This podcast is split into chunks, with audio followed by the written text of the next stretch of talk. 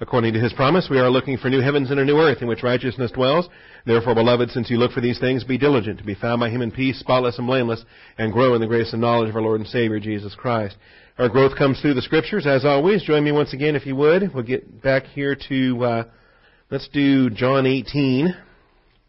We're going to be in Matthew, Mark, Luke, and John for this episode. His first appearance before Pilate is episode 31. And then he will stand before Herod in episode 32, and that's uh, an event that's only found in the Gospel of Luke. And then he will return back to Pilate for episode 33. We'll start with John 18. We worked our way through all four of these accounts uh, a couple weeks ago, but it's been two weeks since the Chafer conference uh, last week meant we missed a class. So we'll have to uh, take some time to pick it up again and fix our bearings. Before we do, let's take a moment for silent prayer to make sure we are filled with the Holy Spirit and we are humble under the authority of the Word of God. Shall we pray?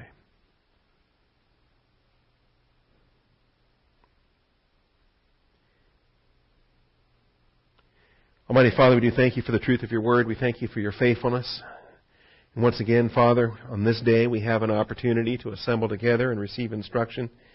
Father, we have the opportunity to observe from the example of our Savior and how He humbled Himself in obedience to your plan, even uh, through these trials, even through the physical abuse, the uh, crucifixion on the cross, Father. And I pray that you would open the eyes of our understanding that we might not only appreciate what we can glean um, from His perspective, but also to observe from our perspective, Father, what is expected of us in obedience to your plan as well. We thank you in Christ Jesus' name.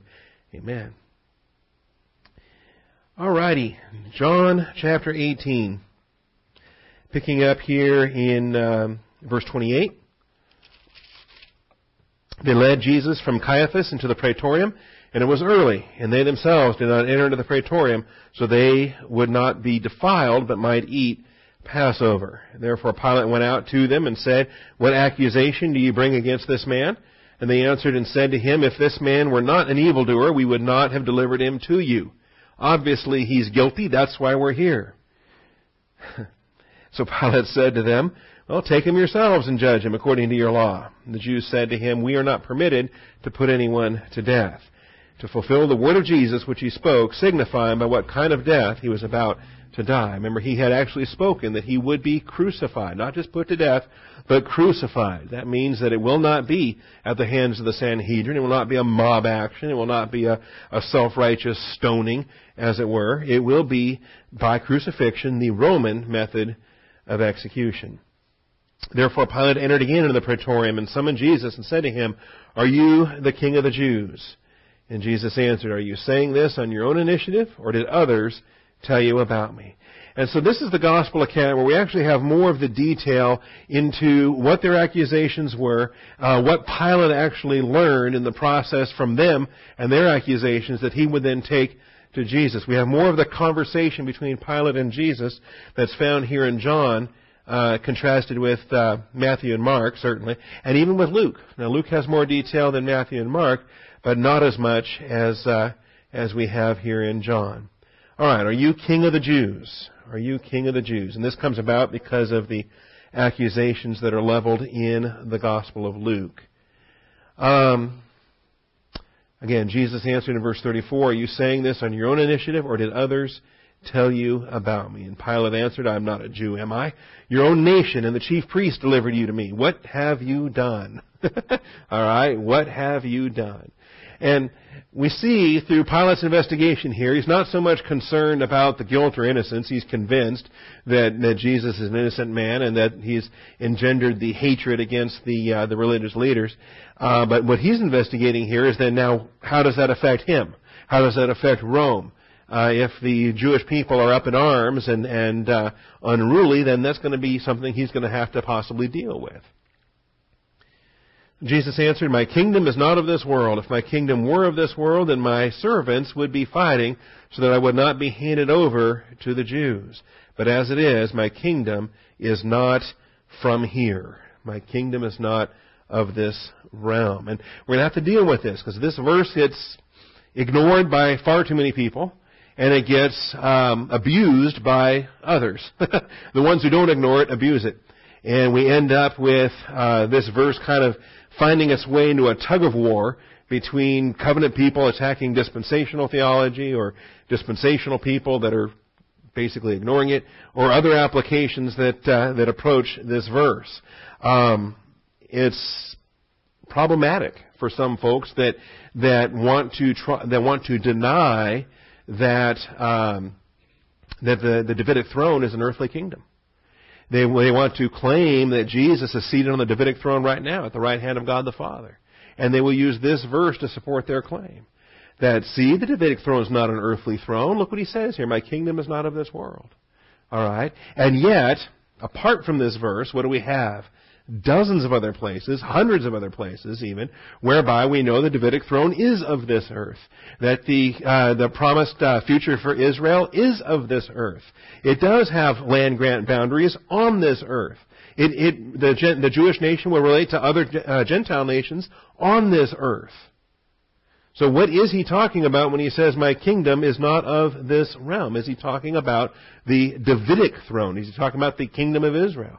At that point, no. At that point, he's talking about something entirely different, and we gotta we gotta identify that. Okay, um, as it were, because he is king as son of David, of course. He's right has the right to be king, but he also is the son of man. He's also the son of God. He has sovereign authority in a number of different applications. And we need to uh, make sure that we're not confusing them as we work our way through. So stay tuned. We'll we'll have more on that, I think, uh, moving forward. Therefore Pilate said to him, so you're a king. All right? That's the only word he heard in that whole process was, my kingdom. Okay? And, uh, not of this world, not of this realm. None of that really bothered Pilate any. He heard the word kingdom, and he goes, okay, so you're a king. Right? you say it correctly, I am a king. For this I have been born. For this I have come into the world to testify to the truth. Everyone who is of the truth hears my voice. And uh, again, it's going to come down to the domain of darkness versus the domain of light.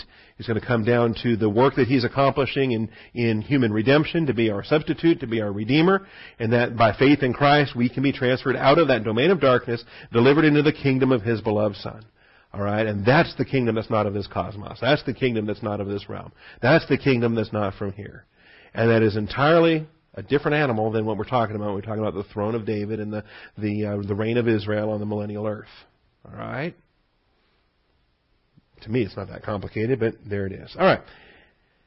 First point of study. Pilate opened his court for the morning with a question for the religious leaders. He opens with a question for the religious leaders. And the question is basically, why are you here? What accusation do you bring against this man? What accusation do you bring against this man? And there has to be something specific.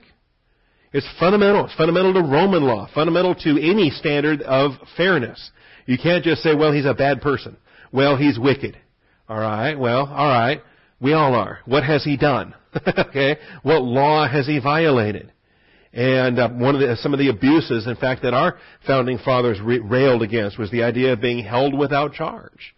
Um, that's that's fundamental to to law, to fairness to justice and equity. That if we are held, if we are deprived of our liberty and our freedom, if we are in custody uh, of, a, of, a, judicial uh, body of some sort, or of an executive body of some sort, well then we have the right to stand before a judicial body and find out why we uh, we are jailed, why it is that we are deprived of our liberty, and what is the charge, for example.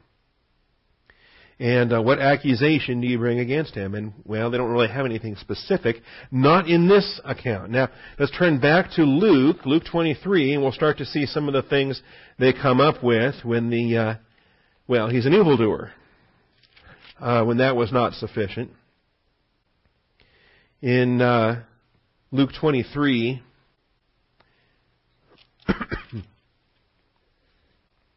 The whole body of them got up and brought him before Pilate, and they began to accuse him, saying, now we have specific charges. We found this man misleading our nation and forbidding to pay taxes to Caesar, and saying that he himself is Christ, a king. All right. So Pilate asked him, saying, Are you king of the Jews? And he answered him and said, It is as you say. So now we find some specific charges and some specific details are not included in John's record. So we ask ourselves, both, both accounts are true. Luke's account is true. John's account is true. Uh, which order makes sense that maybe they came in this order first, that, that order, you know, this item first, that item second, as it were. I think that the John makes more sense in my thinking anyway, that the John account precedes the Luke account as far as what accusations do you bring against this man? And they said, well, if he wasn't an evildoer, we wouldn't be here.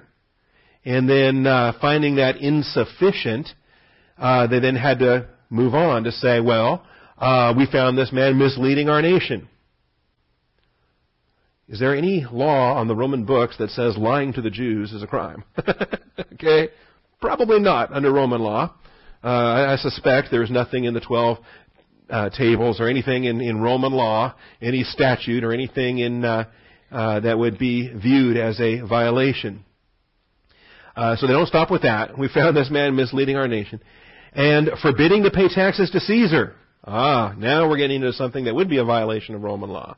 Failing to pay taxes to Caesar. Okay? And yet, on a practical basis, um, the Romans weren't as concerned about individual tax protesters because they had hired agents. They had uh, representatives, tax collectors, to go and do that for them. And uh, they didn't care much about how it was done or the means achieved and any of the rest. They just said, look, we want, you know, we're going to collect $200 million this year. Get it done. And then the tax collectors would roam around and and uh, figure out how they were going to raise the funds. And usually they raised more so they could skim what they were going to skim. And uh, and how they did it was not their concern. They would then hire sub agents. They would subcontract uh, in individual localities and and so forth. Except for Matthew. Matthew was so cheap he didn't subcontract. He sat in his own tax collecting booth, which uh, is an indicator that he he didn't want to he didn't want to minimize his profits by paying the the subcontractors that he would be obligated to, so he did it himself, which most of the uh, the uh, tax collectors didn't want to do. They didn't want to be publicly seen as having those uh, those contracts with Rome.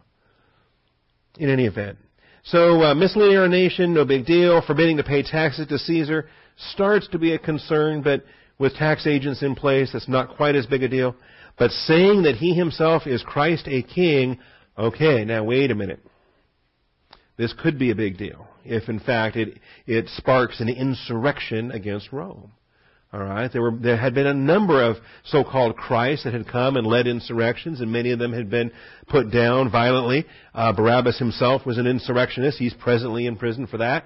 And um, if this is another one that has broad support, uh, then it's something that Pilate would be very concerned about. Which is why, when he goes into the praetorium and starts to question Jesus, the one question that he has is, "Are you a king? Are you a king?" And that's pretty con- uh, consistent throughout the different gospel accounts. Um, so, are you king of the Jews? He answered him, said, "It is as you say." And Pilate said to the chief priests and the crowds, "I find no guilt in this man." He's he's um, pronounced innocent on three separate occasions through these two trials of, of uh, or these trials of uh, Pilate and uh, and Herod. Uh, last week or two weeks ago, we uh, took the time under subpoint A to give you some detail on Pontius Pilate, ruled as governor from 26 to 36 AD. Good article in the Wycliffe Bible Encyclopedia. There are other resources available if you want background on Pontius Pilate. Uh, Grace Notes has a good article related to Pontius Pilate that you can uh, take advantage of. The religious leaders remained fastidiously observant of their traditions, insisting on ritual purity even while achieving an unrighteous murder. They were unwilling to enter into the praetorium. They did not want to cross into the Gentile territory, the, the um, you know, the banners of the Caesars and the idolatry that would be in there. Um, they didn't want to leave themselves ritually impure for Passover observance.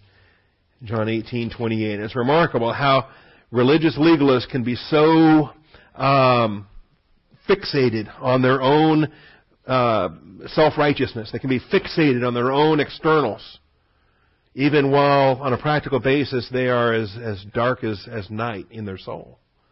but it's it's critical for them to maintain the outward appearance. Critical that uh, that they, they maintain the illusion of of these things. It's why uh, you know they they insisted on having that final trial after sunup so they could get their guilty verdict uh, in a prescribed fashion, and then they can go to Pilate. Why didn't they take him to Pilate before midnight or before the sun came up? They had to wait for the sun to come up. They had to wait for the full Sanhedrin to be assembled. They had to have a legal trial for their kangaroo court. Okay, as long as it satisfied the the uh, external requirements, they were good in their uh, contrived murder.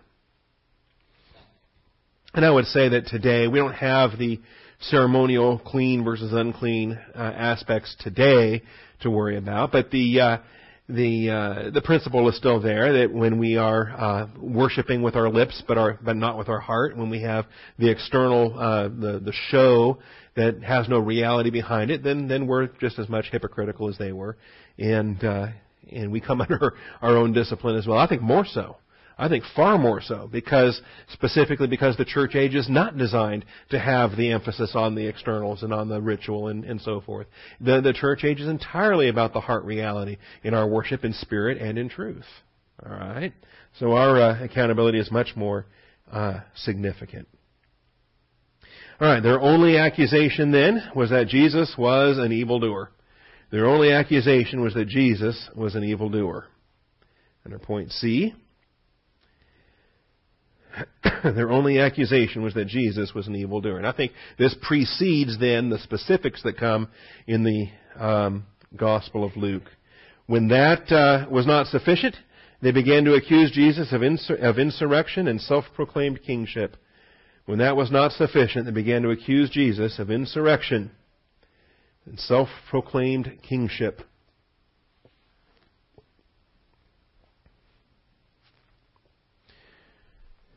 they had some other things as well that were rather ridiculous. Um, and the, the tax evasion accusation was actually patently false. This was an attempt they had made earlier. The tax evasion accusation was patently false. And We can turn back to Luke chapter 20 and see this. This was an attempt they had made earlier. They would have filed this charge a long time ago if they had the chance. They tried to trap him about uh, is it lawful to pay taxes to Caesar in Luke chapter 20.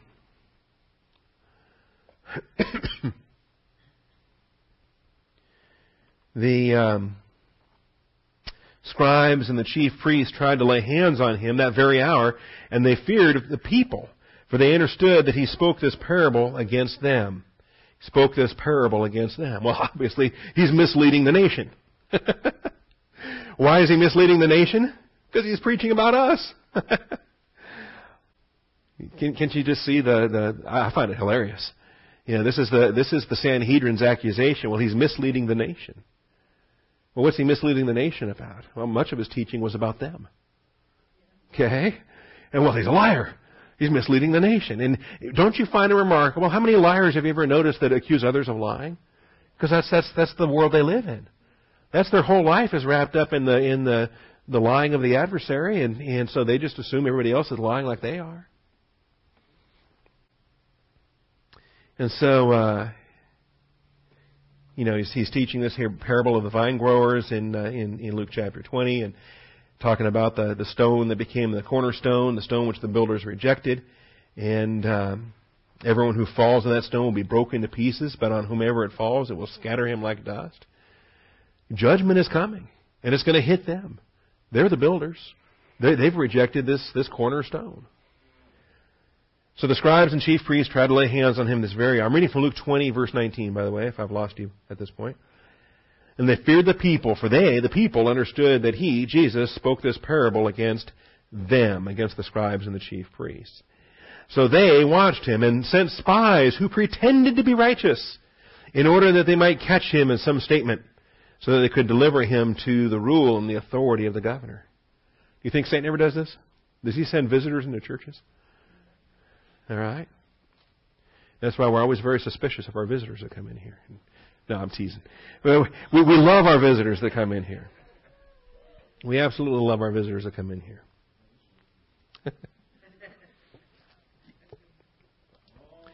but now notice, if uh, if we do start to observe by their fruit It doesn't, you know, how long do they stick around? If they're not truly regenerate, if they're not truly hungry after the word. It doesn't take long, and they, they usually, some trigger hits them and they get mad and furious and storm out of here and start posting videos and stuff. Um,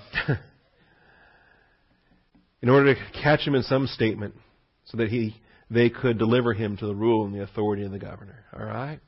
You want to catch me in something I say? Fine. Because everything I say is on the on the internet anyway. I'm not afraid. Whatever. Okay? Did I say something? Well, pull it up. Let's look at it. And they questioned him, saying, Teacher, we know that you speak and teach correctly, and you are not partial to any, but you teach the way of God in truth. You just yeah, they're just are they just sucking up to him, right? And just just flattering him and and all of that. Is it lawful for us to pay taxes to Caesar or not? And this is what they're trying to trick him into. Okay? And there are factions within Israel. To be fair, there are factions that that um, hated the tribute that they were paying. You had your your uh, uh, zealots, for example, that uh, that hated that, and other groups um, that did what they could to try to minimize that. Is it lawful for us to pay taxes to Caesar or not? But he detected their trickery and said to them, Show me a denarius. Whose likeness and inscription does it have? And just the, the brilliance of, of his answer here, I love it. They just shut him up. They say, Well, whose picture's on that coin? okay? So render unto Caesar the things that are Caesar's and to God the things that are God's. So he never is on record as saying, Don't pay your taxes. You know, that's earthly money, and it, it, it's a stamp of His image. So, it belongs to Him. There were other occasions where he sent Peter fishing to pull a fish out, and inside the fish was a coin that was good for uh, for two. It was uh, good for him and Peter to to go pay their taxes. So the tax evasion accusation was patently false. Now, under law, here's all these fastidious law keepers, right? Under law, if you bring a false accusation, what are you worthy of? You're worthy of death. They're bringing false accusations. And the judge in this case doesn't find any basis, any grounds to the charges. So, who is it that should be killed at this point? Yeah. Now, ultimately, what it comes down to, under point D, maintaining their temporal power maintaining their temporal power required maintaining Rome's ultimate sovereignty. Maintaining their temporal power required the maintaining of Rome's ultimate sovereignty. It's remarkable. They hated it, but they needed it. Okay? They hated Rome's dominion over them but they needed it. And even though the Christ was with them, they viewed it as a threat. Not something to look forward to. It'd be like somebody today hating the idea of the rapture. Because at the rapture of the church, then, my time here is over. Now, I don't have a problem with that, but people do. There are believers who do. Why? Because they're worldly. They're living in this world, they're living for this world, they're having fun, and they don't want it to stop. Because right here, right now, I, I, I have it pretty well. I have it pretty good. I got some money, I got, I got stuff, I got toys, I got, my, I got, the, I'm living the good life. And I also happen to know that I'm a spiritual wreck. I happen to know I have not laid up but chump change in heaven, if that. And that if the trumpet sounds today, I'm going to be low in the in the uh, in the in the uh, blessing at the judgment seat. I don't have much there. I have more here than I expect I'm going to have there. You see what I'm saying? Somebody might voice that, and maybe they won't voice it out loud, but they're certainly thinking that. They don't want to go to heaven. Not now. Someday, yes, of course, they don't want to go to hell when they die, but they do want to go to heaven when they die, and so someday, but not today, not too soon, because we're too busy having fun right now. And I know I haven't laid up much treasure right now. And, you know, I kind of figured I'd, I'd have my fun now.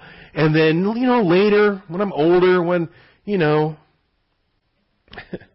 when my body's paying the price for all the carnality and fun I'm having now, then, okay, then I'll try to get, you know, holy and make up for lost time. I'll, I'll be a good person. I'll do good things.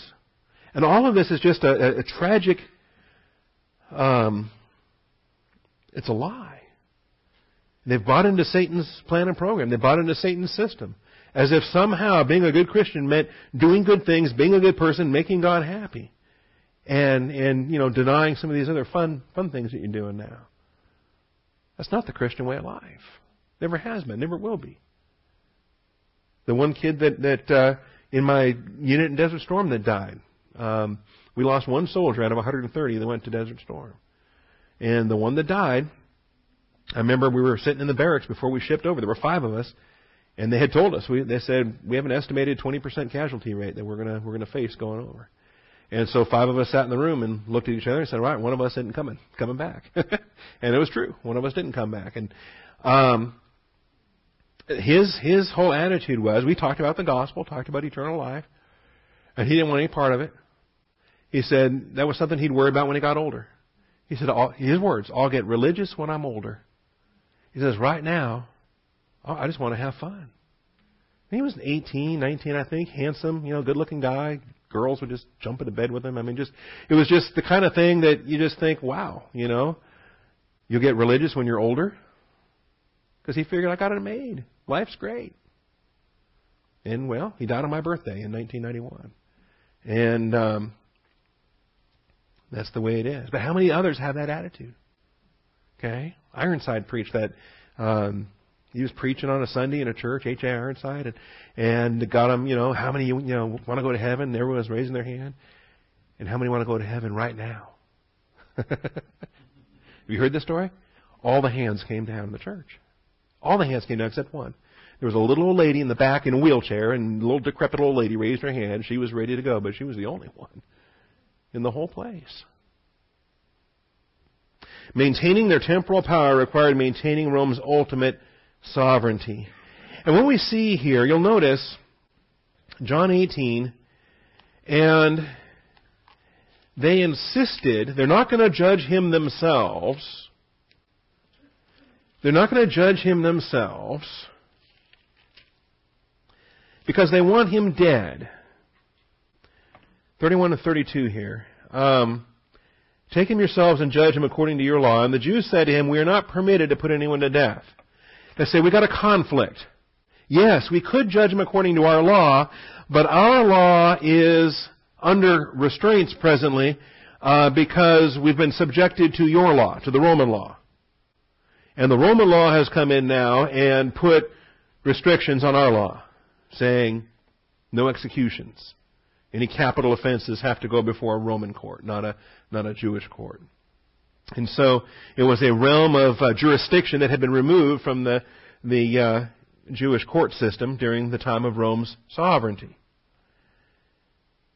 And it's, it's interesting, the attitude here, the purpose clause, in verse 32, is God's purpose to fulfill the word of Jesus which he spoke. That's God's purpose for why they're saying what they're saying. It's not their purpose. It's not their purpose. They're not saying what they're saying in order to fulfill Jesus' prophecy. right?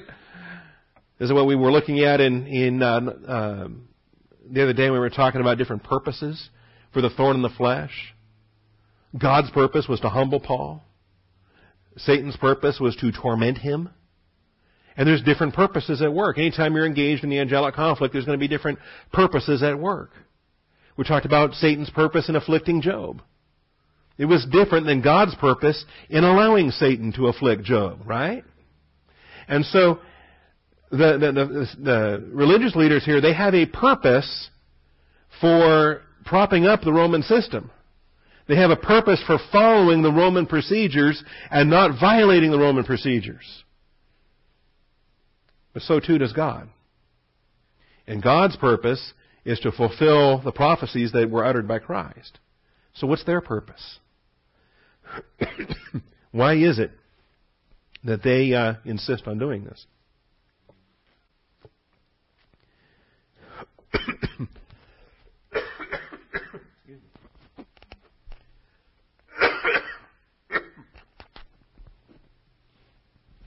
if I drop dead here, I hope Dan will just come up and keep the class going.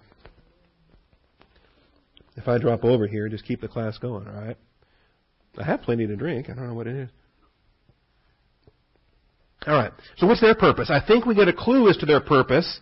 Um, in the next chapter, we get a clue to their purpose, actually back in chapter 11. Let's look at some of these things. In chapter 19, we, we see that they continue to support the Roman system. John 19. Um, this is in the second part now of Pilate's trial, episode 33. So we'll deal with this coming up. But um, Pilate in verse uh, 10 says to him, You do not speak to me. Do you not know that I have authority to release you and I have authority to crucify you? And Jesus answered, You would have no authority over me unless it had been given you from above. Permi- permissive will of God.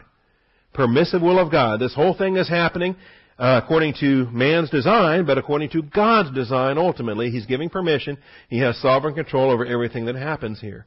For this reason, he who delivered me to you has the greater sin. As a result of this, verse 12, Pilate made efforts to release him. And the Jewish leaders won't let it happen. They're going to insist on maintaining the Roman sovereignty over the Jewish sovereignty in the, in the, in the courts.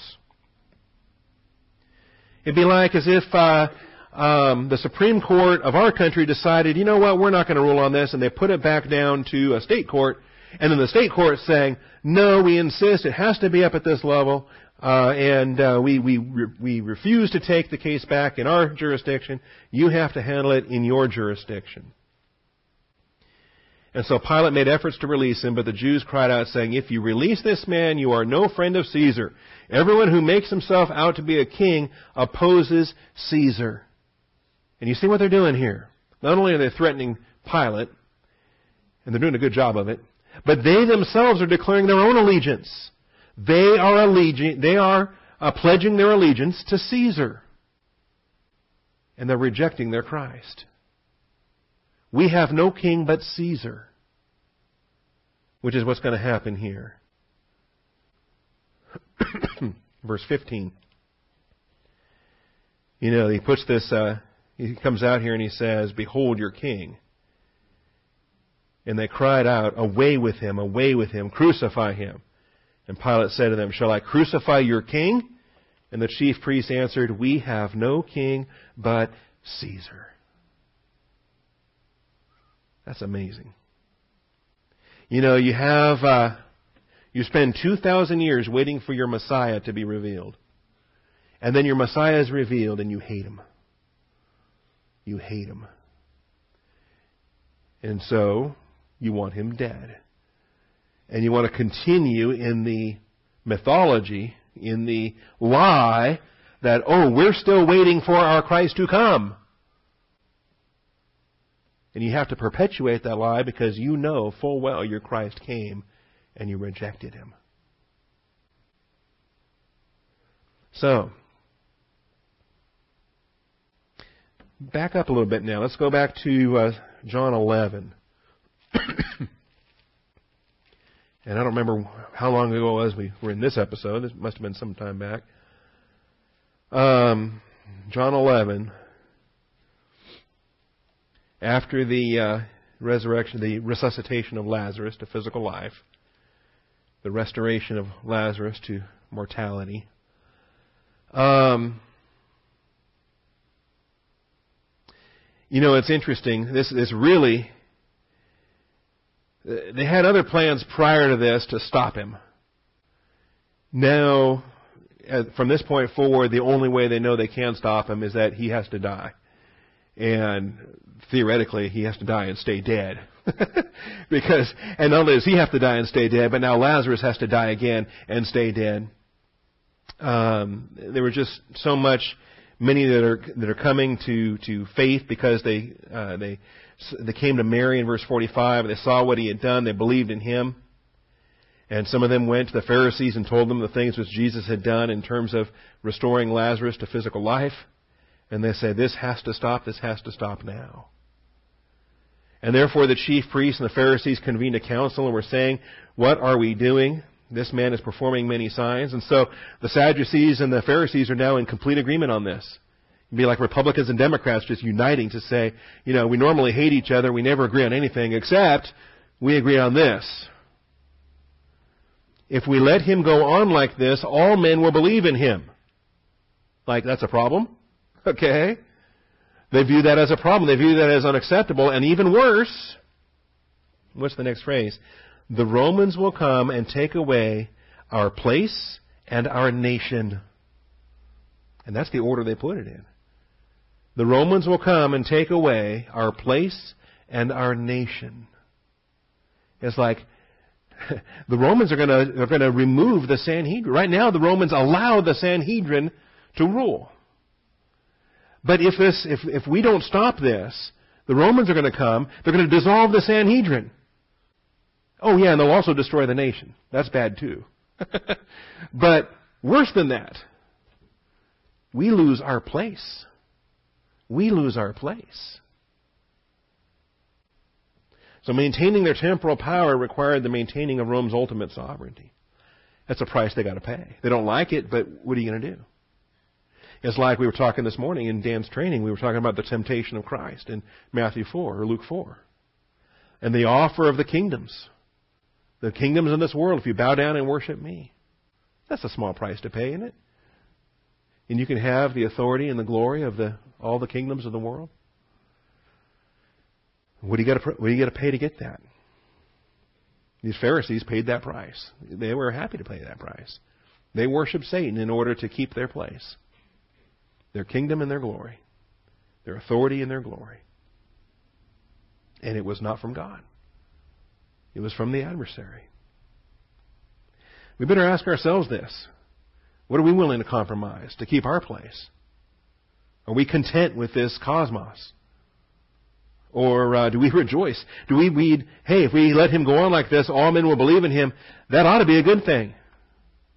The trumpet could sound today. We could be face to face with Jesus Christ today. That ought to be a good thing. But sadly, what 1 John 2.28 tells us is that there are many who will shrink away from him in shame at his coming. Church age believers, when the trumpet sounds, I wonder sometimes with, what that shout is in 1 Thessalonians chapter 4. The Lord himself descends from heaven with a shout, with the voice of the archangel, the trumpet of God. I do think it's his shout, but nevertheless, I think there will also be another shout coming from many in the bride that aren't ready. Oh. You ever been caught like that? Oh, was that today? Oh. Okay. I'm supposed to offer the opening prayer, and they're going to throw out the first pitch of the baseball season here. And it's, uh, I haven't missed it yet, but I'm terrified I'm going to. Saturday the 23rd. So you ladies will be out there in your retreat.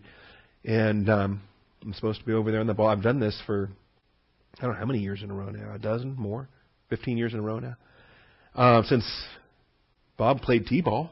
That's, that's a long time ago. And when was he five years old? That was a long time ago. And, uh, and, and I'm, I'm just terrified. Oh, was that today? Okay, no.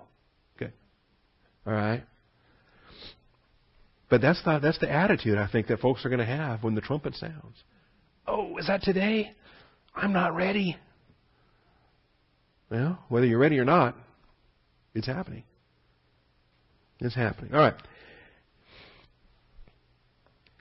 Jesus had prophesied, this is point E, Jesus had prophesied of his crucifixion. And the religious leaders were now locked into a course of action which will fulfill his promise. Jesus had prophesied of his crucifixion, Matthew 20, verse 19. And the religious leaders were now locked into a course of action which will fulfill his promise. Just like with the returning of the pieces of silver, whatever Judas's motivations were in his regrets and his metamelomai and all of his reasons that he had to throw the silver into the into the temple. And whatever the reasons were they had to buy the potter's field, God was fulfilling prophecy. And that's an awesome testimony to how His sovereignty has no problem being reconciled with our volition. We have problems sometimes trying to reconcile human volition with divine sovereignty, but God has no problems with that. He's got total control. And He doesn't have to turn us into mindless puppets to do it. He has total control in absolute sovereignty, even while we, in our volition, do all kinds of terrible things. Matthew chapter 20 and verse 19. And I, and I love the specificity on this.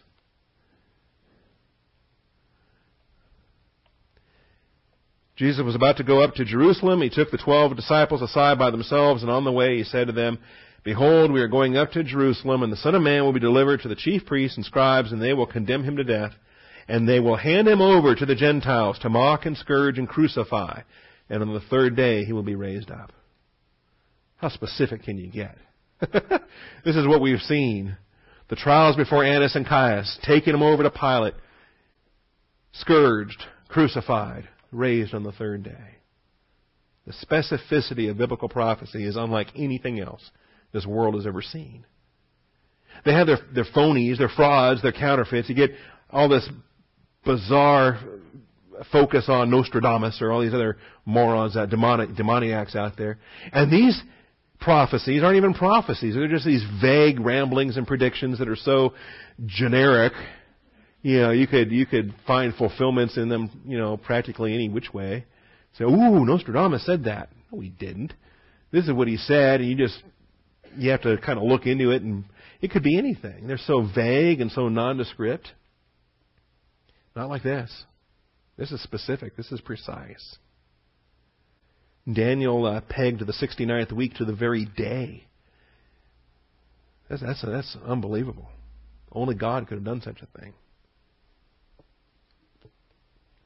Religious leaders were now locked on a course of action which would fulfill his promise. These things they said in order to, not their purpose, but God's purpose. God's purpose, to fulfill the word of Jesus which he spoke, signifying by what kind of death he was about to die. God's purposes are achieved. We can appreciate that. All right. The trial opens. Point two then. Pilate opened Jesus' trial with an inquiry into Jesus' kingship with an inquiry as to Jesus' kingship.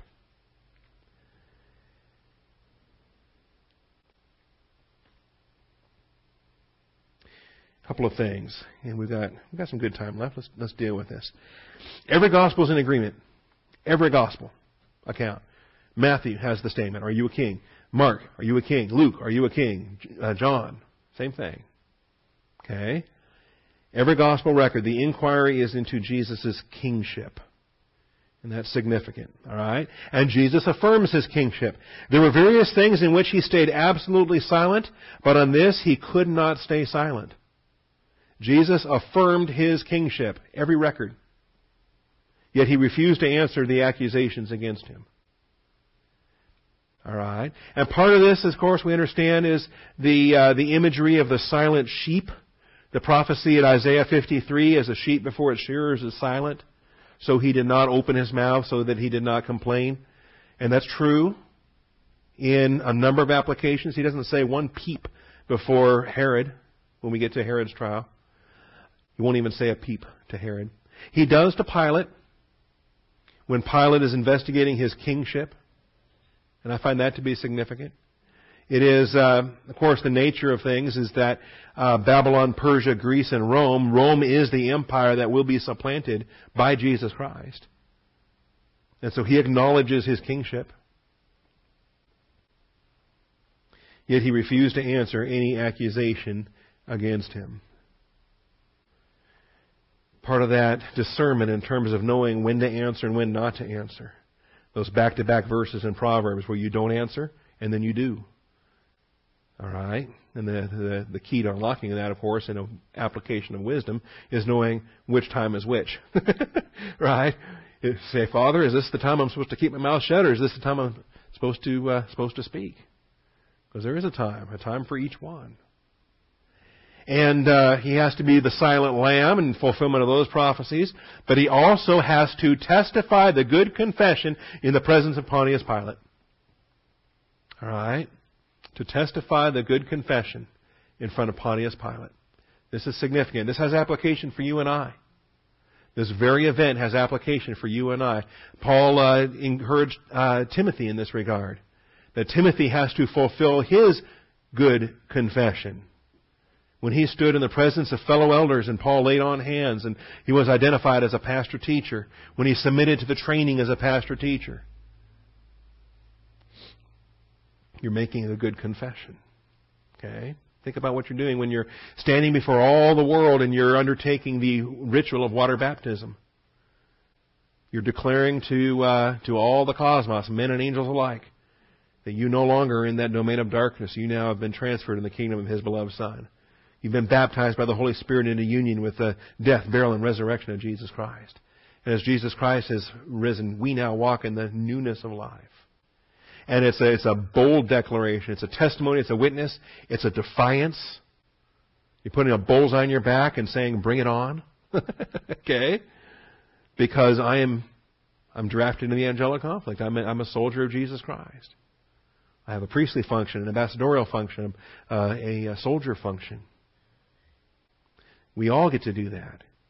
And then when you step up as a deacon or you step up as a pastor, it's ramped up even more you get a bigger bullseye. Okay? No one, after putting his hand to the plow and then looking back, is worthy of the kingdom of God.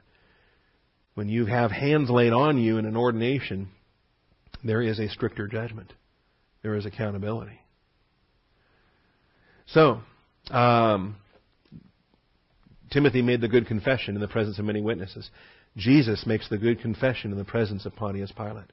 And he does so as the prototype, as the pattern for the coming church age. He's the apostle and high priest of our confession. Okay? This is why homologeo is such a beautiful study, not just getting back into fellowship in a 1 John 1 9 application. We got lots of homologeo to do, and it's uh, uh, the 1 John 1 9 is, is only part of it. Much more significant applications to be made there. So Jesus affirmed his kingship. No denials. No denials. When someone says, Are you a Christian? What are you going to say? Well, what if they're going to throw Christians in jail and they say, Are you a Christian? What are you going to say? Okay? Identifying with those who are so mistreated. All right. And yet refusing to answer. We see that in Matthew 27. Are we familiar with this? Let's look at these. Let's grab um, Matthew 27. We haven't been in Matthew yet today. Matthew 27.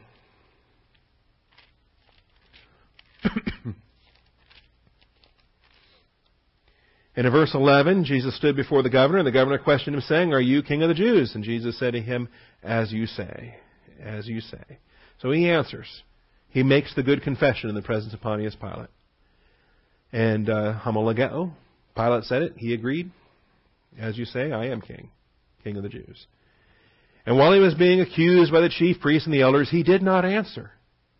So he gives the homologeo agreement with what Pilate had to say. Pilate was making a true statement. But then these chief priests and elders, they're lying through their forked tongue, right? This brood of vipers and their, their filthy accusations and slander. None of that was true. Why would he say anything there? There's no homologeo there. You can't say the same thing as in agreement with any of that filth. He stays silent. He stays silent. And so Pilate said to him, Do you not hear how many things they testify against you? He did not answer him with regard to even a single charge. So the governor was quite, quite amazed. You ever consider how sometimes your silence speaks volumes? You women better understand that because you're commanded to do that in 1 Peter 3. Without a word, it's your behavior that communicates. And then, you know, us knucklehead husbands finally catch on. oh. So Pilate had a chance to learn through what he said, and Pilate had a chance to learn through what he didn't say in both applications. The um, Mark record is very similar. Mark uh, 15:2 and then Mark 15 verses 3 through 5. Very similar to what we just saw in Matthew. Pilate questioned him, Are you king of the Jews? And he answered, As you say. Homologeo, an agreement. You said it, I agree. The chief priests began to accuse him harshly. And Pilate questioned him again, saying, Do you not answer? See how many charges they bring against you? But Jesus made no further answer, so Pilate was amazed. Okay? He affirmed his kingship, yet he refused to answer any accusation against him. Point B. Jesus' present kingdom is not of this world. But of course, his future kingdom will be. Jesus' present kingdom is not of this world. But of course, his future kingdom will be. This is where we start to describe these things. Are you a king? Are you a king? Now, we talk about Jesus being prophet, priest, and king. But has he been coronated yet? Has he yet been crowned? Has he yet been seated? Has he yet received the scepter? None of that has happened yet. And he's not going to let that happen until the Father makes that happen. You understand? Satan tried to. The Jews tried to. They tried to make him king when he could feed the 5,000. They go, ooh, you're a great king. Let's, you know, we want a king that can feed us. They try to make him king. He's not yet king. He's worthy of it. He's eligible. He's uniquely qualified to be the eternal son of David on the eternal throne of David. But his coronation has not yet taken place. He's not yet the king. He must first be demonstrated worthy before men and angels alike. And, that, and to do that, he has to go to the cross. Okay? And so he's not yet king in an earthly application. You know, think about the, there's, there's, there's precedent for this. Think about the land that was promised to Abraham from the river to the river, that, that promised land. God promised it to him. So why did he pay cash for the cave where he buried Sarah? Why did he pay cash for the, the burial plot uh, at, at what was it called? Machpelah, the, the, the cave there that he purchased. It was his. It was his as promised, but not yet as given, not yet as reality, not yet as fulfilled. All right? All these died in faith, not seeing fulfilled on the earth what had yet been promised. Okay? Likewise, Jesus promised the throne of David, but not yet granted. And so at present, he is king, but what is his present kingship? What is his present domain? He's not yet on the throne of David. This kingdom of heaven, that's right. This the um, the Son of God the Father. and uh, you know, if his, he could call ten thousand angels, you know, immediately summon these legions of angels. He's not doing it. All right, so this is um, Jesus made no further answer, so Pilate was amazed. His present kingdom is not of this world, but of course his future kingdom will be. Now, we already read in John 18:36, "My kingdom is not of this world; my kingdom is not from here." Okay, this is presently, this is now. It will be, of course, in the future. Psalm 2, Psalm 22. Let's look at these. Psalm 2 and Psalm 22.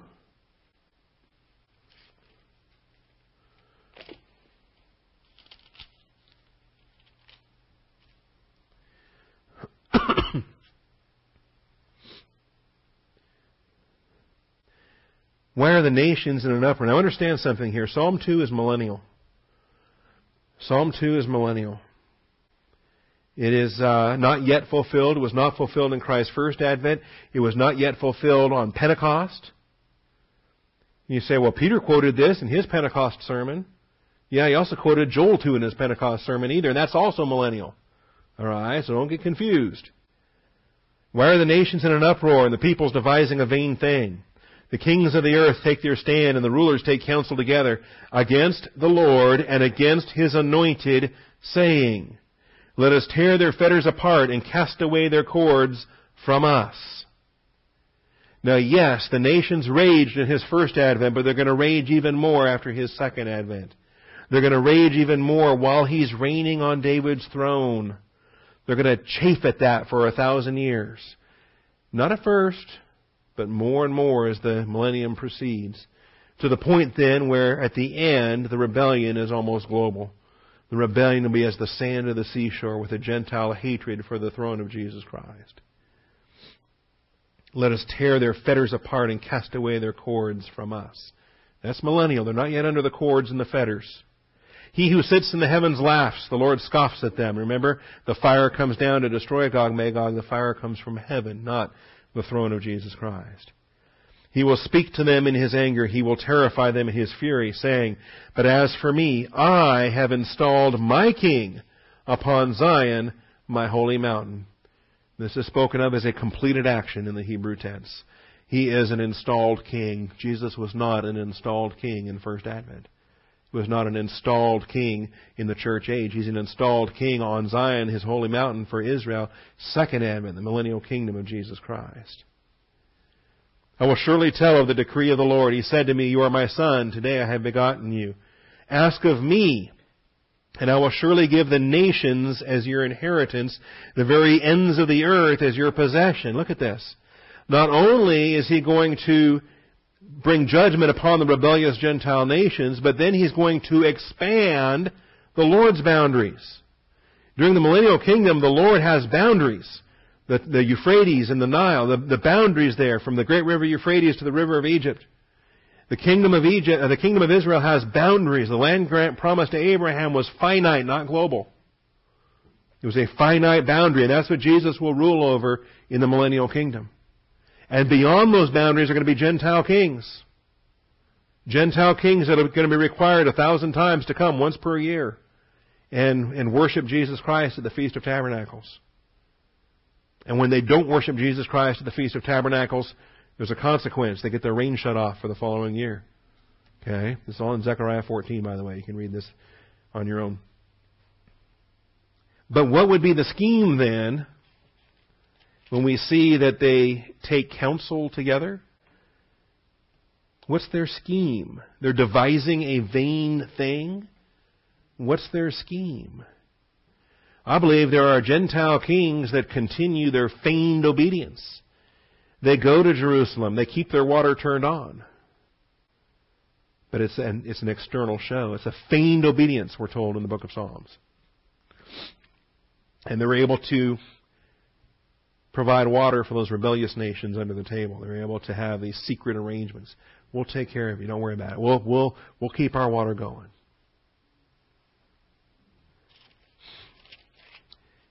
You know, we'll be the Judas nation that feigns that we love you and we'll stick close to the Lord. But they too at Gog Magog will turn and rebel, same as the other rebellious Gentile nations. But what happens here? Ask of me, I will surely give the nations as your inheritance, the very ends of the earth as your possession. The boundaries get expanded. He now will rule not just as the son of David on the throne of David, but the son of man over all humanity. And in the new heavens and the new earth, there are no more boundaries that limit the sovereignty of Jesus Christ. It's one of the differences between the millennium and the fullness of time. In the millennium, he has a finite boundary for the nation of Israel that he rules as the son of David on the throne of David, with tribute kings that have to come to him, subject to him. In the new earth, there won't be those Gentile kings. Jesus alone will have the ends of the earth. He'll have the totality of all human reign. You shall break them with a rod of iron. You shall shatter them like earthenware. The millennial kingdom will not be pleasant. It will not be an easy kingdom to rule. It's not, uh, you know, flowery sunshine and, um, you know, it's not unicorn and skittles, right? Rainbows. It's it's it's difficult um, rebellion. It's it's these are hard nosed people. Now therefore, O kings, show discernment. Take warning, O judges of the earth. And this is a warning for um, uh, millennial kings to make application. Worship the Lord with reverence, not with a feigned obedience. Rejoice with trembling. Do homage to the Son, that he not become angry and you perish in the way. For his wrath may soon be kindled. How blessed are all who take refuge in him. It's a millennial psalm. All right. My phone just beeped. My ringer's on. It is 11 o'clock. I better stop before my phone rings. We'll pick this up next week. Um, we need to understand the eternal promises that were made to Abraham, the eternal promises made to David, the promises that God would have to go back on and lie and betray if, in fact, Israel does not have a future. If, in fact, Jesus' kingdom is only a spiritual kingdom and he is never going to have a future earthly kingdom, um, that is a bad approach to doctrine, and we will uh, destroy that one week from today. Thank you, Father, for your faithfulness. Thank you for your mercy, love, and grace. We thank you for the faithfulness of our Savior. Let us learn from His example. And Father, when we're called upon to make a good confession in the presence of one who has capabilities of uh, ending our physical life, Father, let us rather fear the one who has uh, power over not just our physical life, but our soul. And let us fear you more than man, Father, and let us stand forth in victory. We thank you in Christ Jesus' name. Amen.